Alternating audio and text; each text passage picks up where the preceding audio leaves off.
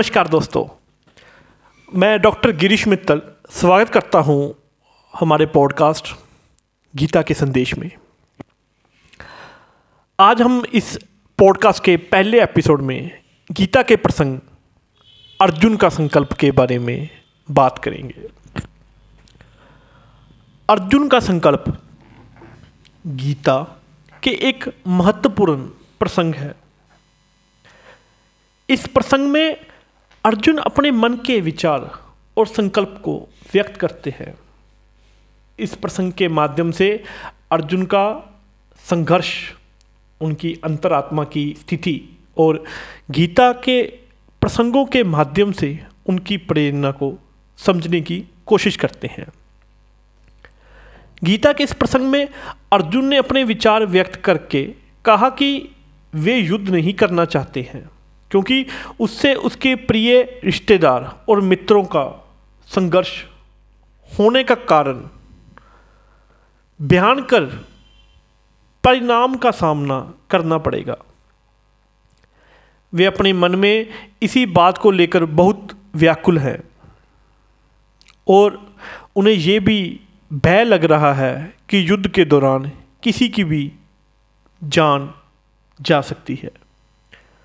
परंतु भगवान कृष्ण ने उन्हें इस परिणाम का सामना करना पड़ेगा।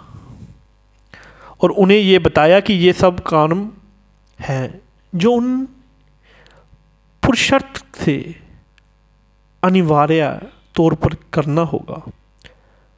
कृष्ण ने उन्हें समझाया कि युद्ध जीतने के लिए प्रेम और कर्तव्य का अनुभव होना ज़रूरी है। इस परिणाम के सामना करने के लिए अर्जुन ने भगवान से मदद मांगी और भगवान ने उन्हें इस बारे में और भी गहराई भावनाओं से समझाया और उन्हें ये समझाया कि ये उनके धर्म का काम है और उन्हें इसे बचना भी चाहिए।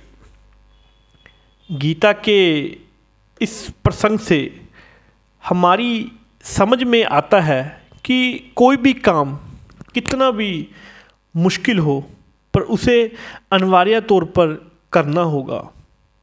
कोई भी काम बिना पुरुषार्थ के संभव नहीं है। और हमारे अंतर्मन से गहराई भावनाओं के साथ किसी भी काम को करने की साहस और सशक्ति आती है। इस प्रसंग से हमारे लिए एक और संदेश है कि हम अपने धर्म के काम को कभी भी नहीं भूलना चाहिए। हम अपने धर्म के काम में पुरुषार्थ से लगे रहना चाहिए कि हम अपने इस संसार में अच्छी चीज़ों का दान कर सकें। तो ये था हमारे आज का पॉडकास्ट गीता के संदेश का पहला एपिसोड जिसमें हमने अर्जुन के संकल्प प्रसंग के बारे में बात किया। अगला एपिसोड आपके लिए जल्द ही आने वाला है, जिसमें हम अगले अगले प्रसंग के बारे में बात करेंगे। धन्यवाद। जय हिंद।